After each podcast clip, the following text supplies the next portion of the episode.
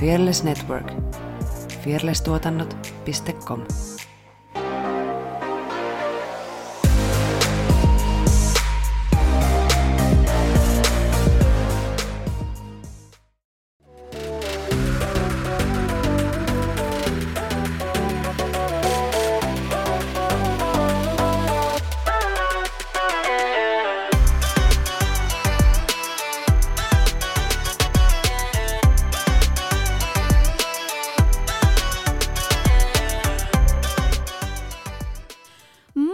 Ja tervetuloa Tanssistudio-podcastin pariin. Tässä vieressäni istuu Effiina Jalonen.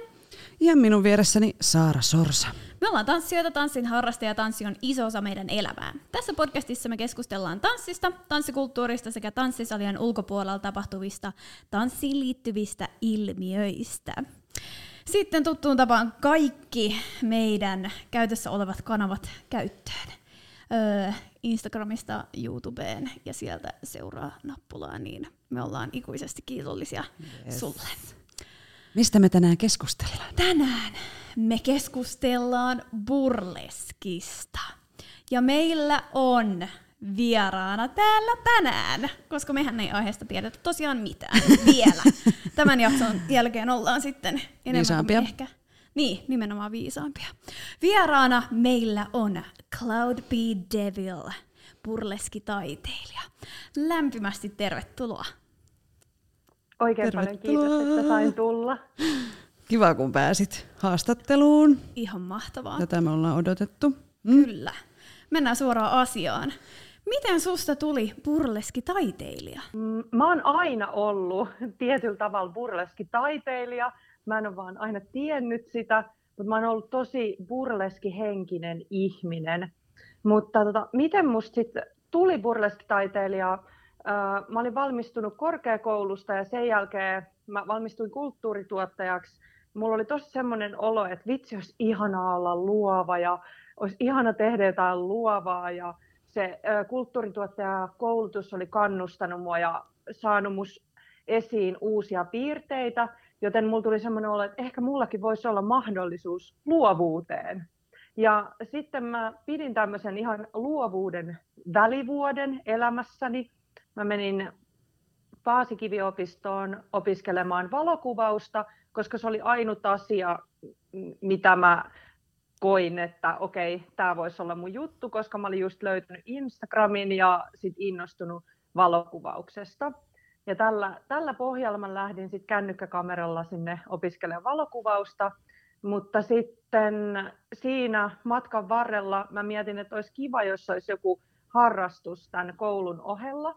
Ja silloin Facebookista tuli tällaiset burleskitunnit rupesi tulemaan mun feediin jatkuvasti, että niitä olisi tarjolla. Ja mä tartuin tilaisuuteen, että tämä on niin siistin kuulosta, että mä haluan mennä näille viikkotunneille. Ja siitä se kaikki sitten lähti kehittymään. Burleski tarkoittaa alun perin teatterin keinoin esitettyä parodista huumoriviihdettä ja amerikkalaisessa merkityksessä näyttämöviihdettä, johon kuuluu tanssia, kiusottelevaa stripteasiä ja naisellisen koristeellisia esiintymisasuja. Mutta mitä kaikkea burleski voi olla ja tarkoittaa? Burleski voi olla ihan mitä tahansa. Sehän on parasta koko tässä hommassa.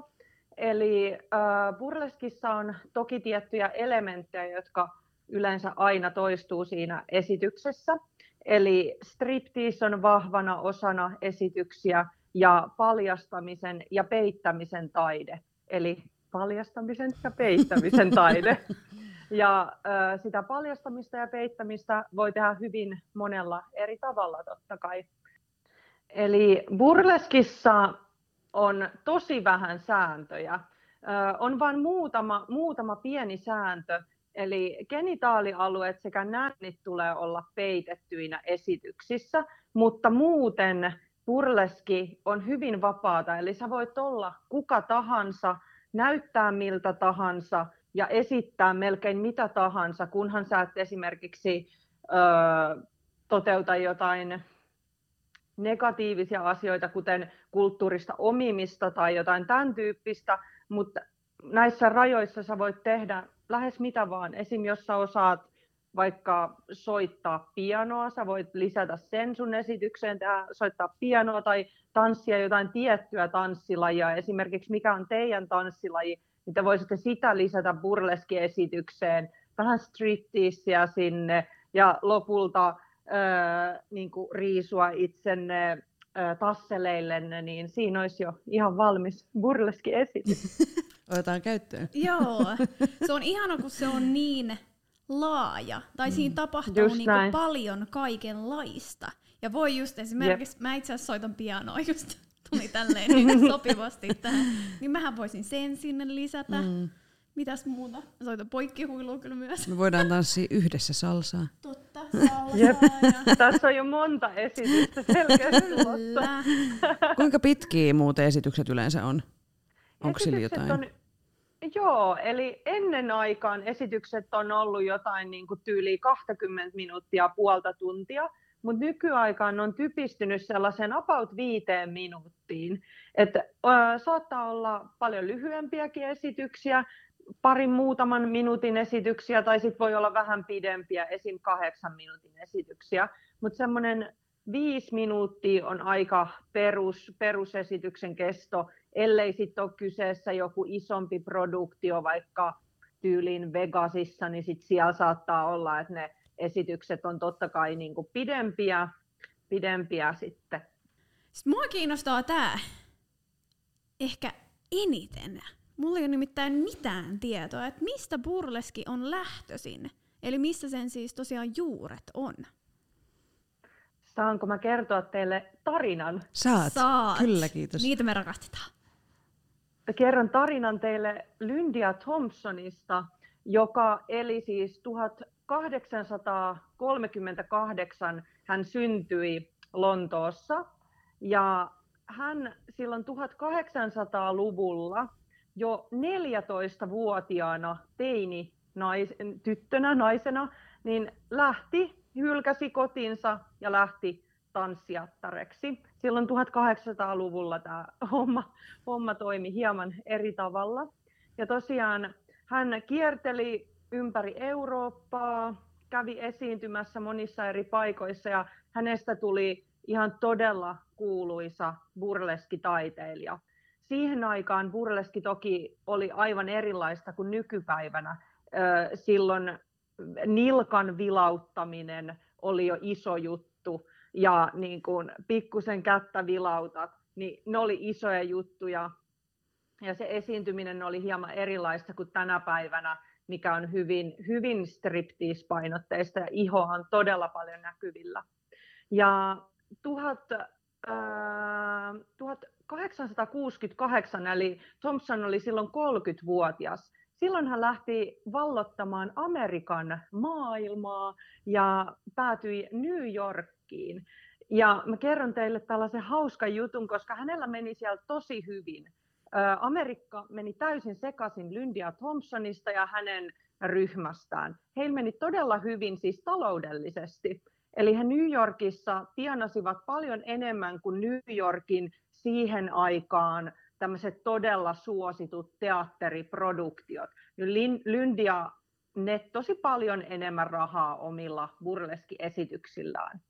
Ja siellä oli semmoinen ilkeä mieshenkilö, joka yritti pistää maihin tätä hommaa ja kirjoitti aina huonoja arvosteluja Lydian showsta, jotta hänellä menisi huonommin.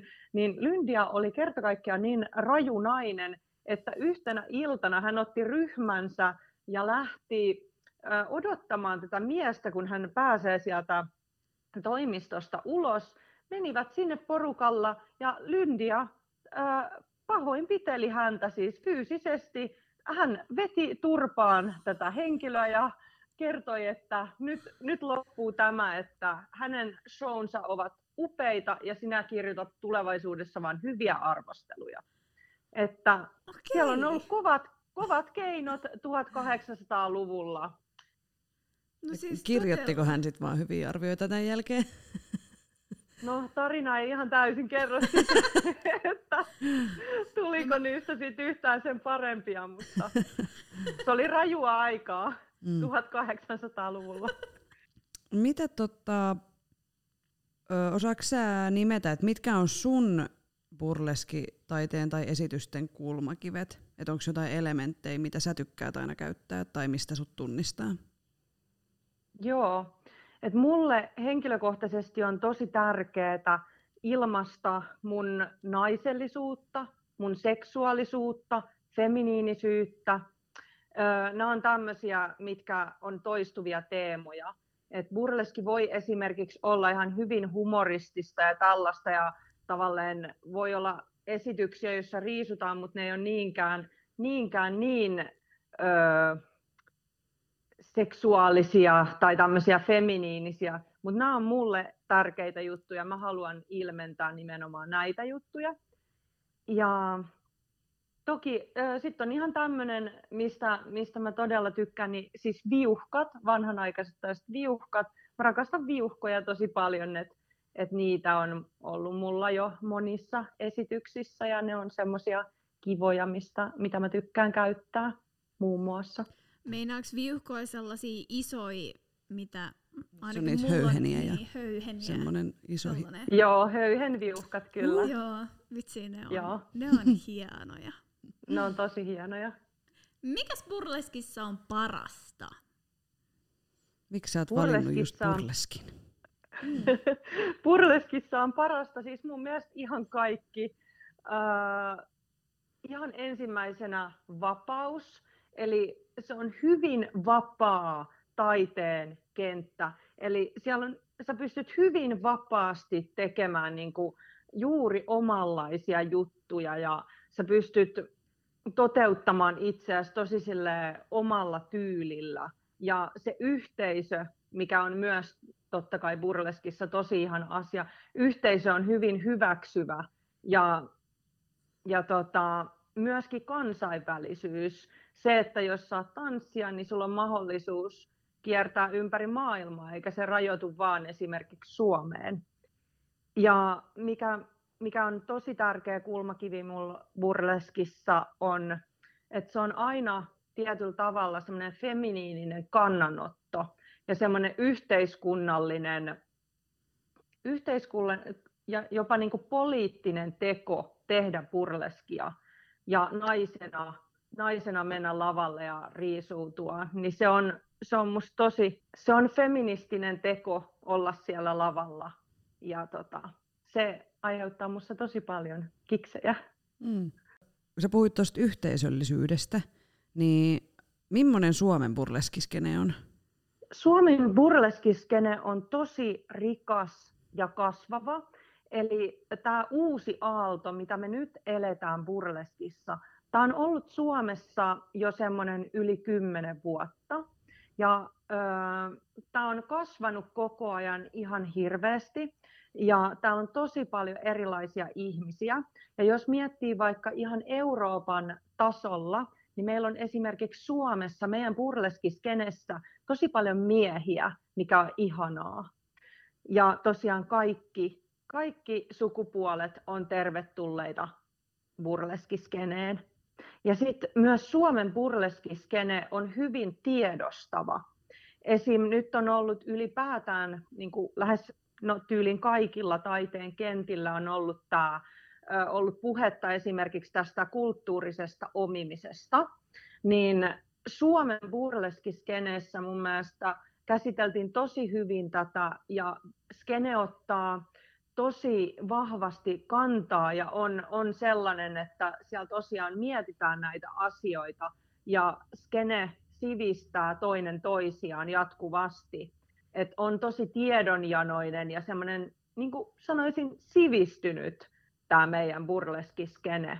Ja myös semmoinen hyväksyvä, että sä voit tehdä juuri sillä volyymilla, kun sä itse sun elämässä pystyt tekemään burleskia, niin sut hyväksytään, että mikä tahansa on se sun tyyli, niin sut kyllä hyväksytään tähän yhteisöön. Mites ulkomaiset keikat eroaa suomalaisista keikoista, vai eroaako? Esimerkiksi onko yleisö jollain tavalla erilainen, tai keikkapaikat? Tai yhteisö? Mm. Joo, no ei eroa hirveästi. Suomessa burleskitapahtumissa on ihan hirveän hyvät yleisöt. Yleisöt ovat löytäneet oikean paikan ja he todella nauttivat burleskista ja myös osaavat sen sit ilmaista ja niin kun, toimia siellä tapahtumassa ilakoiden. Ja, no keikkapaikat kyllä hieman eroavat, että Suomessa meidän niin kuin ylipäätään Suomen arkkitehtuurinen vibe niin ei ole niin sellainen kabaree virittynyt, mitä se esimerkiksi on vaikka tuolla vähän niin kuin tyyli vaikka Ranskassa, Italiassa, siellä on ihan tietysti erilaisia näitä keikkapaikkoja. Ja no Suomi eroaa ehkä silleen ainakin, että jos ulkomailta tulee joku esiintymään Suomeen, niin pidetään ihan hirveän hyvää huolta niistä ulkomaalaisista esiintyjistä.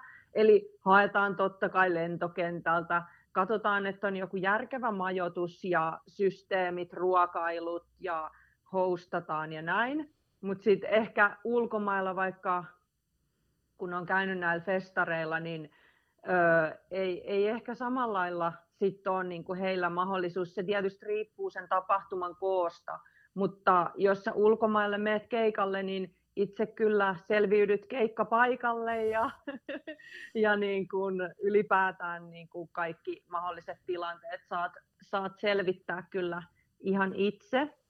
Joo, no toki onhan ne yleisöt siellä ulkomaillakin tosi ihania, että jotenkin musta tuntuu, että no mä olin Berliinissä esiintymässä, niin siellä oli tosi ihana, että ihmiset tuli mulle ihan suoraan puhumaan keikan jälkeen ja kertomaan, että hei, että mä tykkäsin just sun esityksestä ja sen takia. Että ehkä rohkeammin ihmiset siellä ulkomailla ovat tulleet niin kuin lähestymään mua, että sitten tuntuu, että Suomessa on vähän semmoista, no tuolla se nyt on, mutta en mä nyt kehtaa mennä kertomaan hänelle, että tykkäsin esityksestä, että äkkiä vaan pois paikalta. Ehkä jotain tommosia pieniä eroja, mutta joo.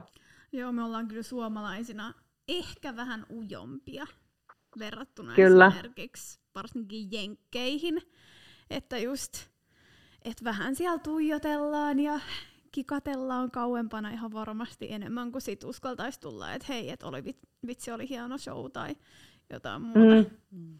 Tunnistan tämän kyllä myös itsessäni. Joo, en mä ainakaan uskalla ikinä lähestyä. Vaikka kuinka fanittaisi, niin silti sitä saattaa olla just silleen, että et jotenkin ehkä tulee sellainen fiilis, että ehkä hän ajattelee, että hän ei halua, että hänen luokseen tullaan. Ehkä siinä tulee vähän semmoinen myös fiilis, että mä menen nyt vaivaamaan sitä. Vaikka se olisi ihan täysin positiivista palautetta, esimerkiksi just showsta tai siitä toisen työstä. Mutta sellaisia me ollaan. Vähän ujompia. Sä puhuit, että nyt on menossa uusi aalto burleskin kentällä, mutta onko nähtävissä jotain trendejä tällä hetkellä? No joo, no ihan tämmöiset perustrendit totta kai on tällä hetkellä se, että no sosiaalinen mediahan antaa esiintyjille äänen ihan toisella tavalla, eli pystytään siellä sitten puhumaan asioista ja se on semmoinen trendi, että musta tuntuu, että burleski-artistit niin kuin globaalisti on aika aktiivisia ja heillä on vahvoja arvoja, joita he tuo sit ilmi sosiaalisen median kautta. Ja toki, että on mahdollisuus justiinsa tehdä YouTubea ja tällaista. Niin se on totta kai trendinä ja stream-tapahtumat tällä hetkellä hyvin trendikkäänä. Ja sitten no yksi trendi voisi myös olla se, että on yhä helpompi löytää burleskivaatteita ja propseja niin kuin valmiina.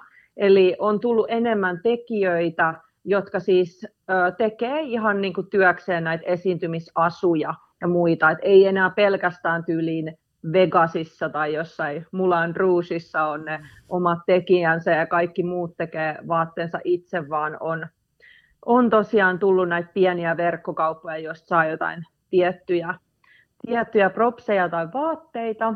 Sitten voisi sanoa näistä vaatteista vielä, että ehkä tämmöistä trendiä havaittavissa koska burleskiin liittyy tämmöinen niin kuin ylellisyys ja tämmöinen kaikki. Ja esimerkiksi mitä voidaan ajatella, että mikä on ylellistä, niin vaikka turkikset ja niin kuin tämän tyyppiset asiat, niin sehän ei ole enää oikein tätä päivää niin paljon, vaikka mullakin on tässä tällaiset strutsin sulat, nämä vielä toistaiseksi hyväksytään täällä kentällä.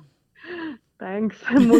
Mutta esimerkiksi tällaiset vegaaniset niin kuin tuotteet, esimerkiksi näissä pystyy tekemään näistä strutsin sulista tällaisia booja, mitä käytetään esityksessä, niin näihin on tullut tällaisia vegaanisia versioita, että tehdään vaikka tyllistä, tyllipuuhkia ja tämän tyyppisiä, että ollaan lähdetty miettimään tällaisia ehkä kestävämpiä vaihtoehtoja. Ja muutenkin just tämmöinen, mun mielestä burleski ylipäätään on niin kuin aina kuulunut tämän uuden aallon aikana semmoinen tietynlainen kierrätysmentaliteetti. Eli vintage-kaupat on paikkoja, joista burleski-artistit etsii niin asuja ja myös ihan vapaa-ajan asuja. Että tosi monet sitten burleskin kautta kiinnostuu pukeutumaan vintage-tyyliin. Niin se on semmoinen tosi kiva juttu. Ja ylipäätään mun mielestä nyt on just tämä arvomaailma on se burleskin ja varmaan minkä tahansa taiteen kentän niin tämän hetken se trendijuttu. Eli tarkastellaan niitä arvoja. Et esimerkiksi burleski-historia, niin sitäkin niin kuin mietitään, että okei, meillä on ollut tämmöinen historia, että esimerkiksi on ollut esityksiä, jossa valkoihoiset ihmiset ovat pukeutuneet intiaaniksi ja tämän tyyppisiä esityksiä. Me ollaan silleen, että okei, toi on historia, meidän niin kuin historiaan kuuluu ne jutut, mutta ne ei ole ok enää tänä päivänä. Niin nämä on ne, mitä niin kuin mietitään skenen sisällä tällä hetkellä tosi paljon. Ja puututaan siihen, mietitään näitä arvoasioita. Onko jotain, itse asiassa eilen kun googlettelin aihetta burleski, niin onko jotain burleski-alalajeja? No joo, voisi oikeastaan sanoa tälleen, että burleski on joko klassista burleskia tai neonburleskia. Mutta se on sillä lailla vähän vaikea, että tavallaan sit voisi ajatella, että kaikki burleski, jota tehdään tänä päivänä, on niinku burleskin, niinku on neonburleskia. Että tavallaan enää mikään burleski ei voi olla täysin klassista, vaikka se olisikin klassista, että se on aina vähän neonburleskia. Mutta toki voi ajatella esimerkiksi, että on alalajeina vaikka on erilaisia teemoja, minkä parissa ollaan, vaikka tehdään vaikka tapahtuma jonkun teeman ympärillä, vaikka esimerkiksi Halloweenin aikaan joku Halloween burlesque show, missä on tosi paljon jotain horror-teemoja, haetaan vaikutteita jostain kauhuleffoista, tämän tyyppisiä. Tai sitten esimerkiksi nerd burlesque, että tämmöisiä erilaisia teemoja kyllä, missä voi sitten tehdä erilaisia esityksiä. Eli hetkonen, mikä on klassinen burleski ja mikä on neonburleski? Eli klassinen voitaisiin ajatella, että se on just sitä, että on niitä höyhenviuhkoja, höyhenboaa, niin kuin tämän tyyppistä, hyvin, hyvin pelkistettyä, eli esitykset kulkevat hyvin pelkistetysti, on hyvin semmoinen niin kuin esiintyjä on hyvin kauniisti pukeutunut, on niin kuin jotain just iltapukua ja niin kuin tosi sellaiset kauniit meikit. Ja esitys on hyvin, hyvin tanssillinen, striptease on vahvassa osassa, eikä siinä esityksessä välttämättä ole sen suurempaa, suurempaa juonta. Eli esiintyjä on upea ja hän riisuutuu ja tadaa, that's it. Ja sitten neonburleski voisi ajatella, että siellä voi olla jotain, esimerkiksi sun meikki voi olla vähän semmoinen niin kuin keskustelua herättävä. Se ei välttämättä olekaan niin kaunis, sä et ole yrittänyt sillä korostaa jotain sun kauniimpia piirteitä, vaan sä ehkä yrität vaan herättää sillä huomiota tai kauhistusta tai mitä ikinä. Ja esitykset voi olla hyvin juonellisia, hyvin tarinallisia, niissä voi olla mitä tahansa elementtejä, jotain niin kuin rajujakin elementtejä, ja esitykset voi olla sellaisia, että niiden ei ole tarkoituskaan olla mitään kaunista, vaan enemmän semmoista niin kuin rajua ja keskustelua herättävää ja tämän tyyppistä. Tai ei välttämättä rajuakaan, mutta et se on niin kuin jotain vähän eriskummallista. Nyt vaikka esimerkiksi tulee semmoinen esitys mieleen, mikä on ihan superihana. Siinä on semmoinen nainen, hän on vähän niin kuin taas kevätpäivä fiiliksissä, ja sitten yhtäkkiä tadaa semmoisen mustan liinan alta tuleekin tämmöinen trippijuoma niin kuin purkki, tämmöinen vähän isohko, ja sitten hän heittäytyy tämän trippipurkin kanssa painimaan ja juo siitä pillistä eri asennoissa ja mitä ikinä siinä tapahtuu. Ja se on hyvin semmoinen seksuaalinen hetki sen trippipurkin kanssa. Niin kuin, esimerkiksi tämmöinen, ja sitten mulla on mun uusimpana esityksenä semmoinen, että mä oon niin kuin semmoinen vaahtokarkki maailmassa ja mulla on oma iso vaahtokarkki. Ja sitten meillä on sen vaahtokarkin kanssa totta kai semmoinen aika eroottinen hetki siinä ja niin kuin näin, että se voi olla mitä tahansa, mitä sä ikinä vaan keksit. Moikka moi! Mun nimi on Jutta ja mä hostaan Jahkaillen podcastia, jossa käsitellään ajankohtaisia ilmiöitä ja elämän eri osa-alueita noin 30-pisten silmin. Podia kuunnellessa pääsette ainakin tutustumaan mielenkiintoisiin vieraisiin, kyseenalaistamaan ikään liittyviä odotuksia ja nappaamaan parhaat vinkit 30-syyden kiemuroihin. Voit kuunnella Jahkaillen podcastia Acastissa ja Spotifyssa. Uusi jakso ilmestyy joka keskiviikko. Seuraamalla Instagramista @jahkaillen saat ensimmäisenä tiedon tulevista aiheista ja näet muuta hauskaa lisämateriaalia. Eli hei hei 30 kriisi!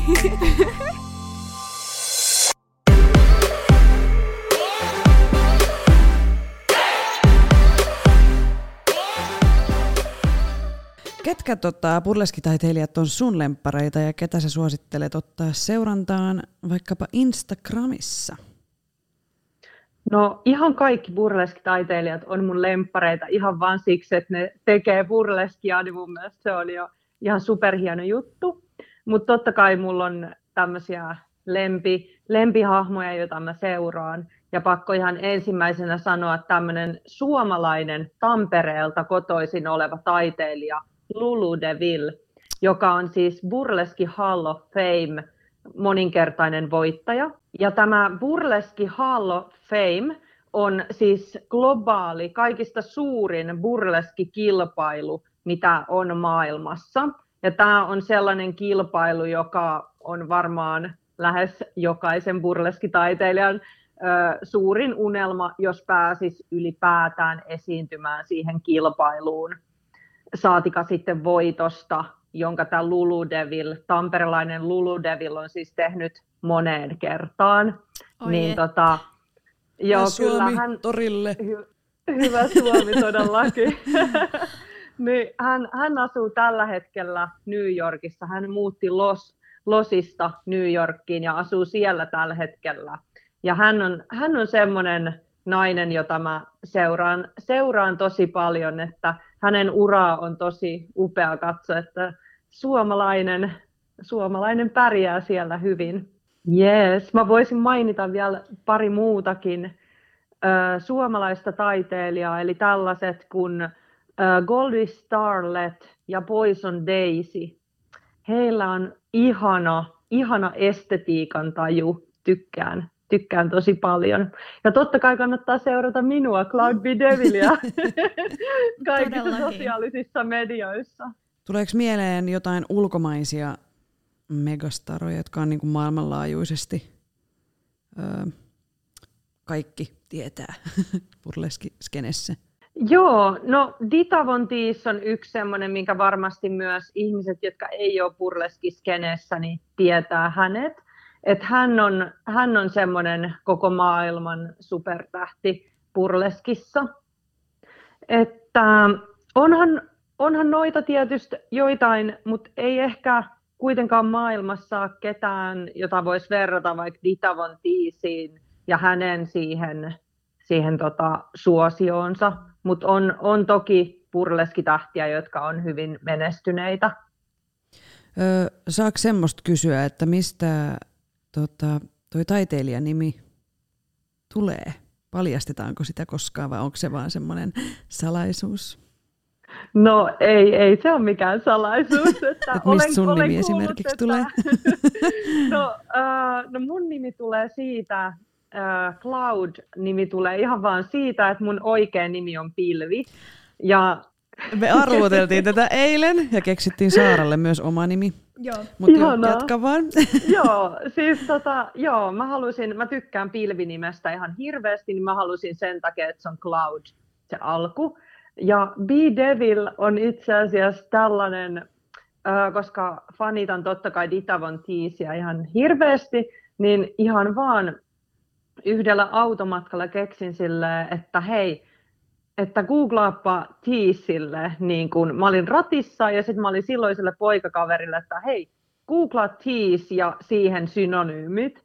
Ja sitten sieltä löytyi B. Devil ja mä olin silleen, että hei, Cloud B. Devil, mä oon se. No niin, ai että. Joo. Mikäs sä olit? Me keksittiin, sä olit Cute Mallard. Joo, kun mun sukunimi on tosiaan Sorsa.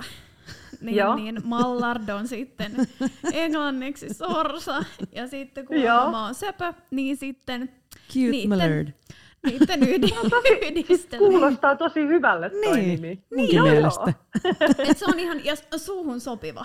Se on niinku jotenkin helppo sanoa. Ja näin. Hyvä. Et jos mä alan tekemään burleskia, niin tää on sulla on nimi jo. Mun nimi. Joo, just näin. Hyvä nimi. Mitkä asiat inspiroi sua burleskitaiteilijana? Mua inspiroi siis todella monet asiat. Jos miettii, että ilman edes burleskia, niin mua inspiroi tosi paljon ylipäätään taide. Mua inspiroi vanhan ajan vintage, se maisema, vanhan ajan elokuvat. Ja sitten mua inspiroi tosi paljon nykyajan pop art. Mua inspiroi nykyajan... silloin kun mä oon ollut nuori, niin esimerkiksi Pamela Anderson on ollut kova juttu. Ensimmäinen pornopätkä, mitä mä oon nähnyt, on ollut Pamela Anderson ja Tommy Lee. Ja hän on siitä asti ollut sellainen, että mä ajattelin, että wow, tollasiakin naisia voi olla. Että tästä Pamela Anderson ja sitten jo nuoresta asti mua on hirveästi kiinnostanut Playboy-maailma, Playboy-mallit, kaikki siihen liittyvä. Ja sitten ylipäätään siis burleskitaiteilijat, jotka on tällä hetkellä niitä alan kovimpia, niin he on mun totta kai yksi suurimpia inspiraation lähteitä. Että he on päässyt niin pitkälle ja he ei ole luovuttanut ja he on koko ajan pistänyt level upia siihen heidän juttuunsa. Niin se on tosi inspiroivaa. Ja ylipäätään siis mua inspiroi tosi paljon esimerkiksi ihan vaan seksi. Ja se, että saa olla seksuaalinen. Miten sä valmistaudut esitykseen? Onko sulla jotain omia rituaaleja tai mitä sä teet esimerkiksi ennen esiintymistä tai muuta vastaavaa? Joo, kyllä mulla on omia rituaaleja. Että se alkaa jo siitä, että mä yritän, että ennen esitystä edellinen yö olisi nukuttu hyvin. Totta kai se edistää sitä ja että olisi muutenkin tässä perusasiat kunnossa, että olisi hyvin ravittu ja muuta, koska sitten silloin esiintymispäivänä mulla välillä saattaa mennä ruokahalu tai sitten mä en vaan kerkiä syömään tai näin, niin sitten mä yritän edes, että se edellinen päivä olisi hyvä ja sitten just, että yritän, että silloin esiintymispäivänä pitäisi muistaa syödä lounas, että sitten jos se ilta venyy, niin se ei haittaa, että kunhan siellä olisi se lounas alla, että perusasiat olisi kunnossa. Ja sitten, no tietysti mä harjoittelen sitä esitystä ennen kuin on se esiintymispäivä ja näin, ja sitten esiintymispaikalla, niin lämmittelen totta kai, yritän muistaa lämmitellä. Adrenaliini toki tulee sit jo aika aikaisessa vaiheessa, että sit pitää oikeasti muistuttaa itselle, että hei, sulla on adrenaliini, se ei tarkoita, että sä oot jo niin kuin lämmitellyt. Et yritän muistaa lämmitellä. Mä oon vähän lonkkavaivainen, niin yritän aina muistaa lonkat venytellä ja niitä lämmitellä erityisen huolellisesti. Ja toki sitten tämmöinen niin kuin meikkaaminen on yksi tärkeä rituaali. Mä tykkään yleensä, jos mulla on Helsingissä keikka, niin mä tykkään meikata kotona ja kuunnella kivaa niin kuin tunnelman nostattavaa musiikkia. Ja se on sitten joka päivä aina niin kuin eri musiikkia, että mikä fiilis silloin on. Mutta mä tykkään tosi paljon siitä, että mä saan valmistautua rauhassa, meikata kotona. Mutta toki jos keikka on jossain muualla, niin ei se ole maailmanloppu meikata missään muuallakaan. Ja näin, että se on tosi iso osa sitä valmistautumista, että meikkaa, laittaa hiukset. Ja sitten kun mennään lähemmäs sitä H-hetkeä, välillä mä saatan meikata jopa mun koko vartalon. Ja mä tykkään tosi paljon, se kuuluu enemmän ehkä drag-maailmaan. Dragissa meikataan niin sanotusti lihaksia auki, vaikka jotain hauiksia tai vatsalihaksia tai muuta. Niin mä tykkään tosi paljon myös tehdä sitä, että aika lähes aina kyllä mä meikkaan just vähän mun lihaksia näkyviin tai teen itselleni lihaksia ja niin kuin näin. Ja sitten just vähän jotain tällaista glitteriä laitan koko vartaloon, että se meikki ei vaan rajoitu tänne kasvoille, vaan se on niin kuin, mä tykkään tosi paljon meikata myös vartaloa. Ja sitten yritän juoda vettä, siis ei alkoholia. En koskaan juo ennen keikkaa alkoholia. En muutenkaan hirveästi juo, mutta alkoholi on esimerkiksi sellainen asia, että ei ikinä.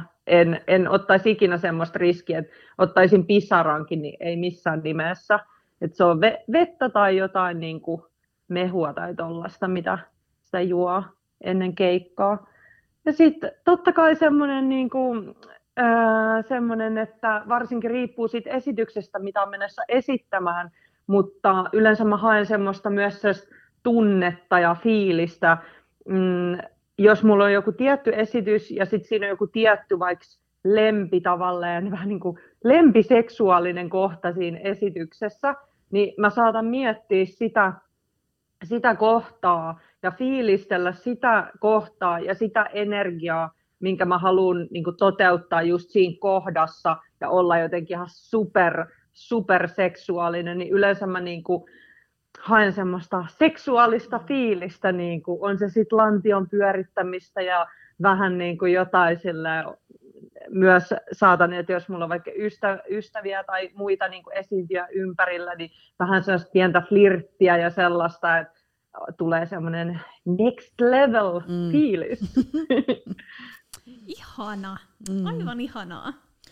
Yleisönä me nähdään vaan se hieno esitys, mutta mitä kaikkea se burleski-artistius pitää sisällään ja mitä tuommoisen burleski-esityksen tekeminen vaatii? Pitää ihan hirveästi sisällään. Eli jos mietitään nyt, mitä kaikkea, mä oon niinku yrittäjä, mitä kaikkea tähän kuuluu, tähän mun niinku burleski-artistiuteen on niinku se, että mulla on yritys, mä oon toiminimiyrittäjä, mä hoidan kaikki laskutukset ja niinku, mulla on kirjanpitäjä, mutta niinku, että mä hoidan tällaisia kirjanpidollisia asioita.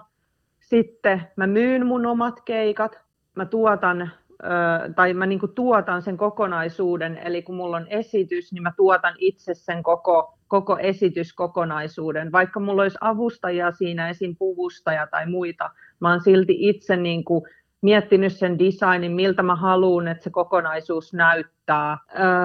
Ja sitten toki miksaan biisit ja se ylipäätään se on niin kuin semmoinen kokoaikainen elämänvalinta. Että mä esimerkiksi tykkään, että mä pysyisin hoikkana, niin mun pitää tietenkin nähdä sen eteen vaivaa päivittäin, että mulla pysyisi semmoinen vartalo, mihin mahtuu ne mun tämänhetkiset esiintymisasut. Eli totta kai mä urheilen lähes päivittäin ja syön hyvin terveellisesti ja mietin sellaisia valintoja, että esimerkiksi, että voinko lähteä kavereiden kanssa pitkään juhlimaan tai niin kuin valvoa jonkun tietyn yön, kun sitten, että miten paljon mun pitää vaikka treenata jotain esitystä varten tai että onko mun tulossa joku esiintyminen vaikka viikon päästä, että mitä se vaikka vaikuttaisi, että mä valvoisin jonkun yhden yön jossain tietyssä periodissa ja kaikkea tämmöistä.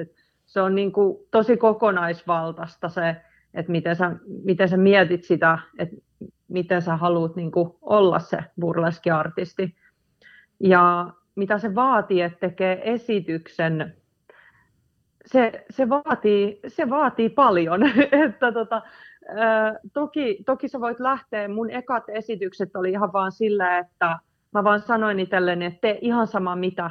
Että nyt vaan teet jotain, muodostat jonkinnäköisen esityksen ja that's it. Että ei tarvitse olla mitään niin kuin suuria tavoitteita, että kunhan saa jotain aikaiseksi ja jossain vaiheessa mä saan semmoista aikaiseksi, mistä mä oon sitten täysin silleen, että okei, 100% seison tämän takana. Että ne ensimmäiset ei tietenkään ole ihan niin sitä tasoa, mitä itse haluaisi toteuttaa. Ja just tanssitunteja on hyvä ottaa ja tällaista. Sä sanotkin tuossa jo aikaisemmin, että nykyään löytyy paljon helpommin esimerkiksi just niitä asuja, että ei tarvitse lähteä sinne Vegasiin tai Moulin Rougella käymään. Mutta löytyykö niitä esimerkiksi Suomesta? Ja miten ja mistä? Ja vai teet sä esimerkiksi itse? Sä mainitsitkin, että sulla saattaa olla esimerkiksi puvustaja messissä. Että tekeekö sun puvustaja sitten vaikka sulle pukuja? Joo, eli Suomessa, mitä sä voit löytää täältä burleski-asuja on... Ehkä ainut reitti on se, että on muutamia artisteja, jotka tekee asuja, mutta nämäkin on yleensä niinku tilauksesta, että sulla tarvii olla se joku oma visio siitä, että mitä sä haluat. Et Suomessa ei oikeastaan, ehkä jotain ihan yksittäisiä just jotain, että tämä henkilö myy vaikka valmiita tasseleita tai tämä henkilö myy valmiita jotain muutamia vaikka... niin kuin esiintymis vaikka alushousuja ja rintsikoita, mutta Suomessa ei niin kuin ole mitään burleskikauppaa, mihin sä voit kävellä sisälle ja olla silleen, että hei, mä tarvin burleskiasun. Että semmoista ei ole olemassa. Et jonkun verran mä oon, varsinkin silloin kun mä aloitin, niin oon tehnyt itse jotain vaatteita, mutta se ei ole mikään mun vahvuus. Mä en ole sillä lailla käsityöläinen, eikä se ole niin kuin mulle intohimo. Mä tykkään kyllä siitä, mä tykkään suunnitella tosi paljon. Mä suunnittelen kyllä kaikki mun omat asukokonaisuudet, mutta mulla on sitten ihmisiä, joita mä oon käyttänyt, jotka on sitten niin kuin tehnyt mulla näitä, mutta sitten paljon mä oon niin kuin koristellut omia asuja itse. Ja sitten toki tilannut ulkomailta juttuja. Ja sitten just vintage-kaupat, sieltä mä oon löytänyt esim. Tuonne frakkitakki, sitä mä oon käyttänyt esityksissä, minkä mä löysin Uffista, ja sitten mä vaan koristelin sen semmoisella koristenauhalla, mutta se löytyi niinku ihan valmiina. Miten sitten burleskin tekeminen aloitetaan, että jos mä haluaisin vaikka aloittaa nyt, tai niinku ruveta burleskitaiteilijaksi, ja sitten kun se yhteisöllisyys on kuitenkin siinä niin tärkeä, niin miten mä löydän sen burleskiyhteisön ja vai voinko mä vaan alkaa niin kuin ompelee ja tekee ja miten burleski aloitetaan? No miten mä sen aloitin ja mikä on musta tosi hyvä tapa aloittaa on se, että menee burleskitanssitunneille. Että jos niitä järjestetään siellä kaupungissa, missä sä asut, niin mene burleskitanssitunneilla. Helsingissä on burleskitanssikoulu ja sitten muuallakin Suomessa on tosi paljon niin kuin kaupunkeja, missä on ihan viikoittaisia tanssitunteja. Ja sitten jos olisi niin, että sun kaupungissa ei ole burleskitanssitunteja, niin ihan hyvin sä voit ottaa yhteyttä jonkin burleskiartistiin ja kysyä, että hei, tulisitko sä vetämään vaikka jonkun viikonlopun tai mitä ikinä, että kerätään porukka tästä kaupungista ja tuut tänne ja vedä meille burleskitunteja. Et se on tosi hyvä. Ja totta kai sit sosiaalinen media mahdollistaa nykypäivänä tosi paljon. Eli sieltähän sä voit etsiä ihmisiä ja löytää sitä burleski-yhteisöä, vaikka et sä vielä oiskaan tehnyt itse mitään. Ja sit sä voit heiltä kysellä, että hei, miten mun kannattaisi lähteä alkuun, tai mä asun täällä, että tiedätkö, että opettaako täällä joku burleskia. Ja sitten burleskikirja, mikä on siis aika uusi, eli Suomessa ensimmäinen suomeksi, tai on semmoinen yksi kirja, mutta se ei ollut niin hyvä, niin ei puhuta siitä yhtään, mutta niin kuin semmoinen Marissa Mer on kirjoittanut burleskikirjan, sen nimi on ihan burleskikirja, suomalainen burleskikirja, ja mä suosittelen, että lukee sen, niin siitä saa jo paljon, tosi paljon tietoa esimerkiksi myös Suomen burleskiskenestä ja Suomen burleskiskenen synnystä ja historiasta. Ja se on tosi kattava historiapläjäys sit myös niin kuin globaalisti. Et suosittelen lukemaan sen. Ja tokihan voi, niin kuin, jos sä löydät vaikka Instagramista jonkun ihanan burleskiartistin, ainahan sä voit kysyä, että hei, olisiko mitään mahdollisuutta, että sä voisit ryhtyä mun burleskimentoriksi. Tai näin, että mun mielestä niin kuin tärkein on se, että rohkeasti vaan kysyy ihmisiltä, että hei, että mistä mä saan lisää tietoa. Ja totta kai sitten, kun tämä maailma tästä aukenee, niin burleskitapahtumat on ihan hirveän hyvä paikka verkostoitua ja löytää niitä samanhenkisiä ihmisiä. Sitten seuraava kysymys on oma lehmä ojassa kysymys.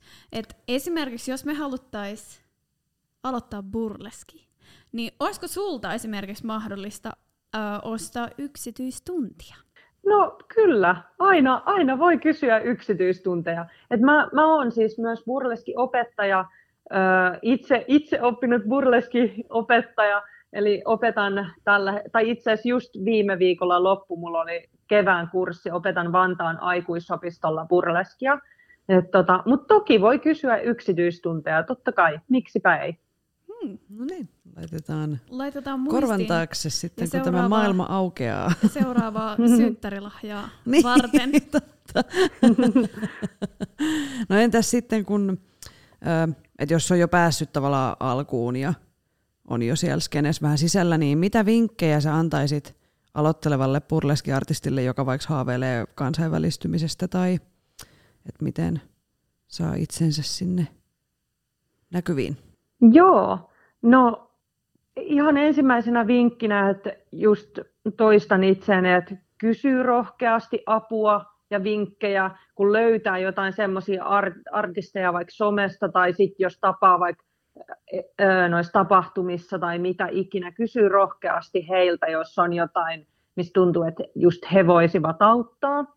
Ja sitten toki nykypäivänä siis se on tosi, tosi tärkeää, että sä pidät huolta sun sosiaalisesta mediasta, koska sä voit siellä tosi helposti luoda itsestä semmoista hahmoa ja kuvaa, kun sä itse haluat.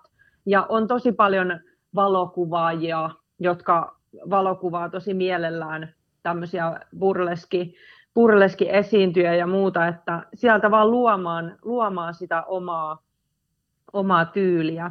Ja just se, että jos sä oot jo käynyt esimerkiksi burleskitunneilla, niin sen lisäksi kannattaa mennä mihin tahansa tanssitunneille.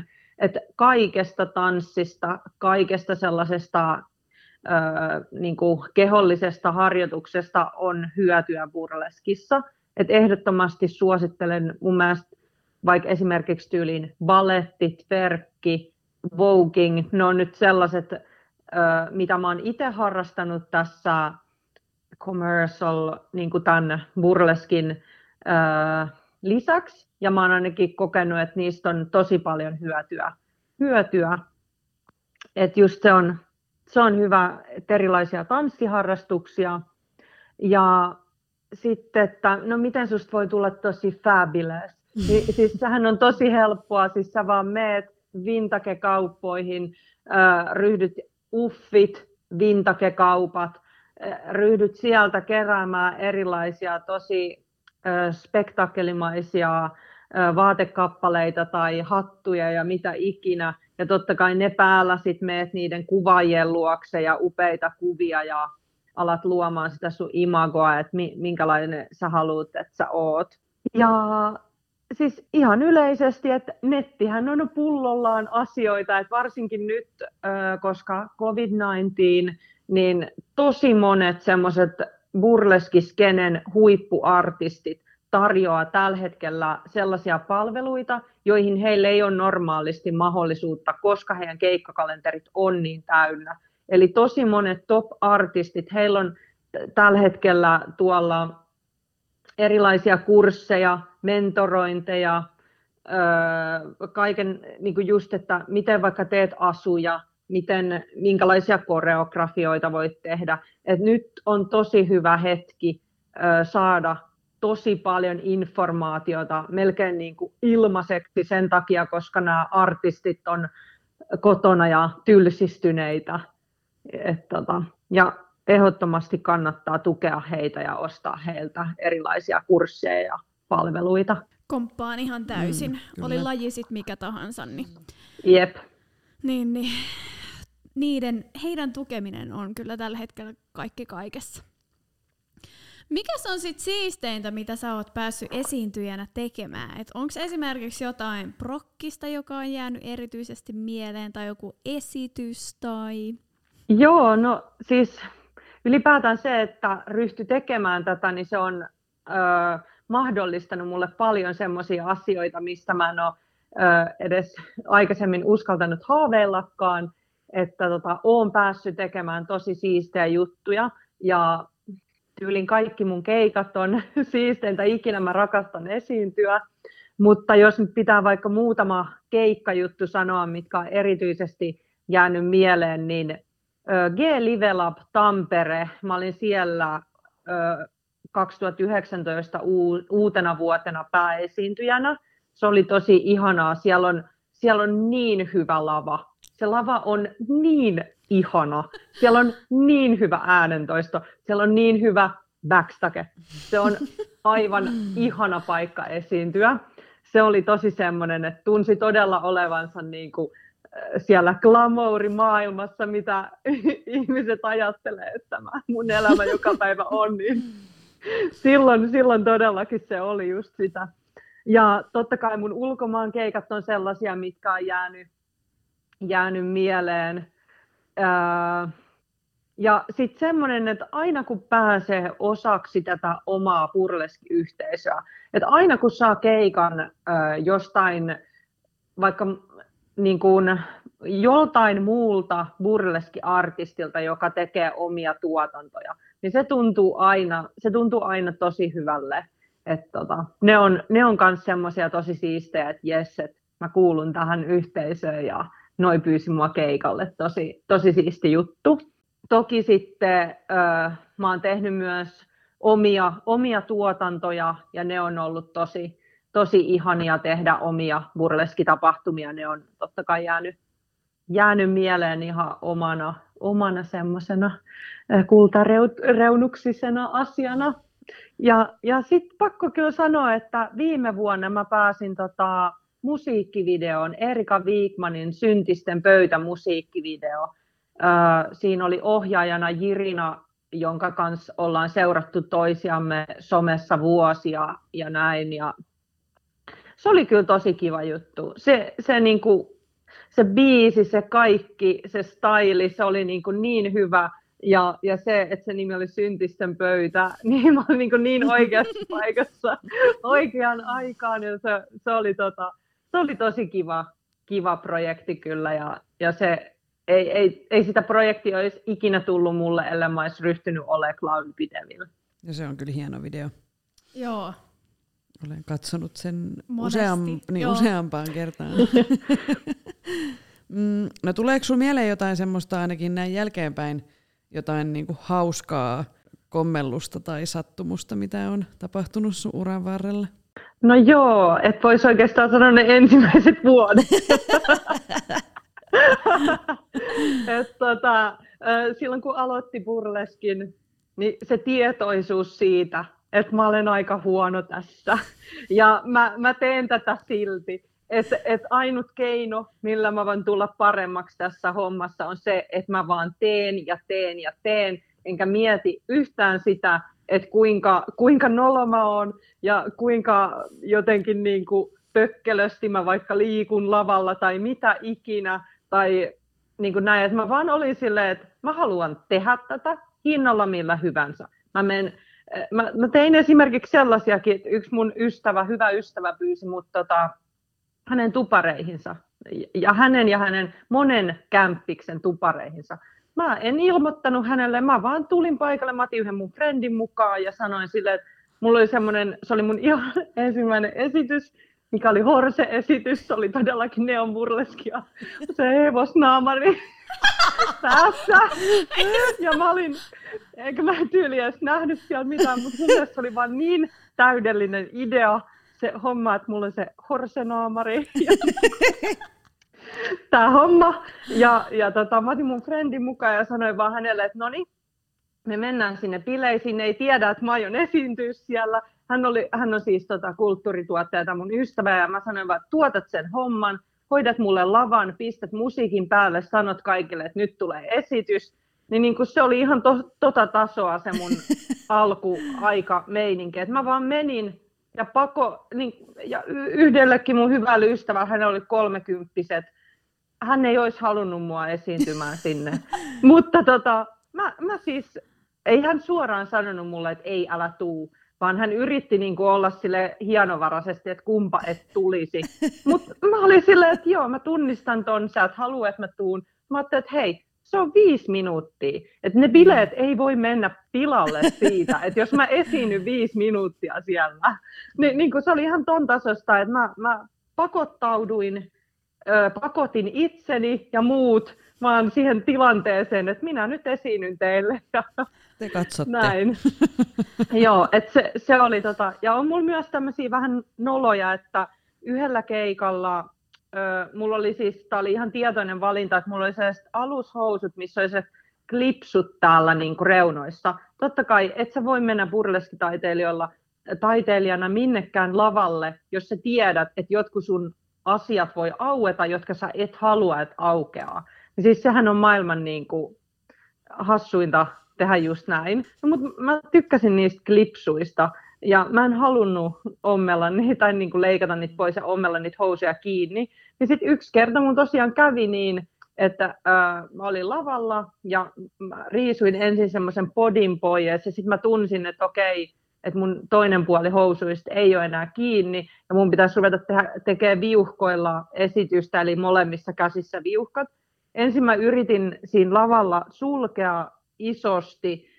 Mä tein sitten suuren spektakkelin, että nyt nämä suljetaan nämä pöksyt, ne ei mennyt kiinni. Sitten mä olisin, että no, en mä voi näitä pöksyjä poiskaan ottaa. Ja pidin vaan niistä housuista sitten kiinni ja tein yhdellä viukalla sen loppushown.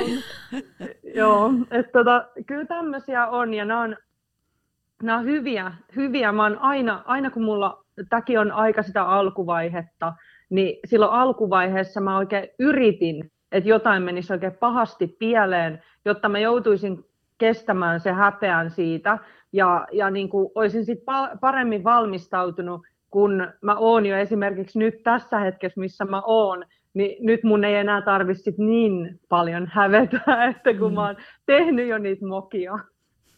Niin ja niistä oppii aina, että mikä ei toimi, että mieluummin just kokeilee rohkeasti, kun pelkää liikaa ja sitten jättää toteuttamatta jotain, mistä voi tulla ihan supersiistiä esimerkiksi. Just näin. No mitä haaveita ja unelmia sulla on burleskiin liittyen? Voi, niitä on paljon. Mulla on tosi paljon haaveita burleskiin liittyen, mutta sanotaan nyt muutamia. No on lukuisia paikkoja, missä mä haluaisin esiintyä, mitkä olisi sellaisia, että mä voin kuolla tämän jälkeen, että mä oon päässyt esiintymään täällä. Mutta esimerkiksi New Yorkissa semmoinen Duane Park, se on semmoinen, mihin mä oon todella silleen, että se on että mä en tästä maailmasta poistu ennen kuin mä oon esiintynyt siellä. Että se on sinne mä haluan esiintymään.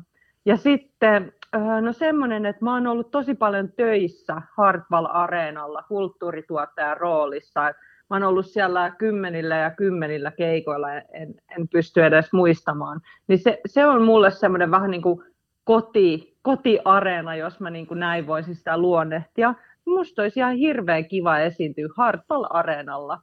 Ja miten se toteutuisi, niin musta olisi tosi kiva, että jonkun suomalaisen artistin kanssa ja sitten mulla olisi siellä joku pieni esitys tai joku systeemi liittyen siihen suomalaiseen artistiin. Niin tämä on ehkä myös semmoinen, että tämä olisi tosi kiva, jos tämä toteutuisi. Ja toki mä toivon, että mun niinku kroppa pysyisi hyvässä kunnossa, että mä pystyisin tekemään tätä mahdollisimman pitkään, koska burleskihan ei katso ikää, että kuule, tuolla on 80-vuotiaita naisia nähty lavalla ja niin on minäkin 80-vuotiaana lavalla. Mä en lopeta tätä ikinä. Ja sitten totta kai se, että pääsisi kiertämään niin kuin ympäri maapallon, esiintymään ihan kaikkialla, niin se on totta kai iso unelma. No siinä oli ihan pieniä unelmia, mutta unelmia pitää aina olla. Meilläkin on niin paljon unelmia ja prokkiksia tulossa, mutta vähän nyt maailmantilanne hidastanut elämää, mutta kyllä ne sieltä tulee. Kyllä sieltä tulee. Jep. Jep. Sitten meillä olisi vielä viimeinen kysymys. Eli, mitä burleski merkitsee sulle? Burleski merkitsee mulle aivan kaikkea. Burleski on mun elämäntapa, mun intohimo, mun rakkaus, mun yhteisö ja mun arvot. Että burleski on mulle niinku ilmaa. Se on mulle niin kuin elintärkeä asia. Se merkitsee mulle elämän iloa. Miksi herään aamuisin? Juurikin näin. Kiitos Cloud B. Devil ihan mielettömästi, kun tulit meidän vieraaksi. Tämä oli ihan mahtavaa. Niin oli, kiitos. Mulla tuli myös sellainen kipinä. Joo. Joo. Sen takia mä kysyinkin sitä, että olisiko sulta mahdollista ostaa niitä yksityistunteja, koska tuossa vieressä voisi, hänen kanssaan voisi jotain burleski-juttua tehdä. Ja mulla tuli myös monta ideaa. Joo, mä voin vaan uskoa. Tämän päävälillä pulppua niin ihmeellisimpiä ideoita, että välillä oikeasti ei pysy niinku yhtään mukana. Sitten on vaan silleen, että hän ehdottaa jotain, että tota. Sitten joo. Okei, selvä. Ja mä tuun perässä. Joo, ja burleski on erittäin hyvä kenttä toteuttaa näitä kaikki erikoisimpia ideoita. Ja pystyttäisiin yhdistämään monia ideoita niin kuin just siinä. Tai silleen, niin pistetään ehdottomasti korvan taakse. Joo. Kyllä. Ei muuta, ja suuret kiitokset, että sain olla tässä. Tämä oli suuri kunnia olla teidän tanssipodcastissa mukana. Ilo on meidän puolellamme. Täysin. Tässä oli tämänkertainen Tanssistudio-podcast. Kiitos kaikille kuuntelijoille. Osallistu keskusteluun lähettämällä kysymyksiä, omia tanssistoreja, kommentteja tai ideoita osoitteeseen tanssistudiopodcast@gmail.com tai Instagramissa yksityisviestillä @tanssistudiopodcast. Moikkuu!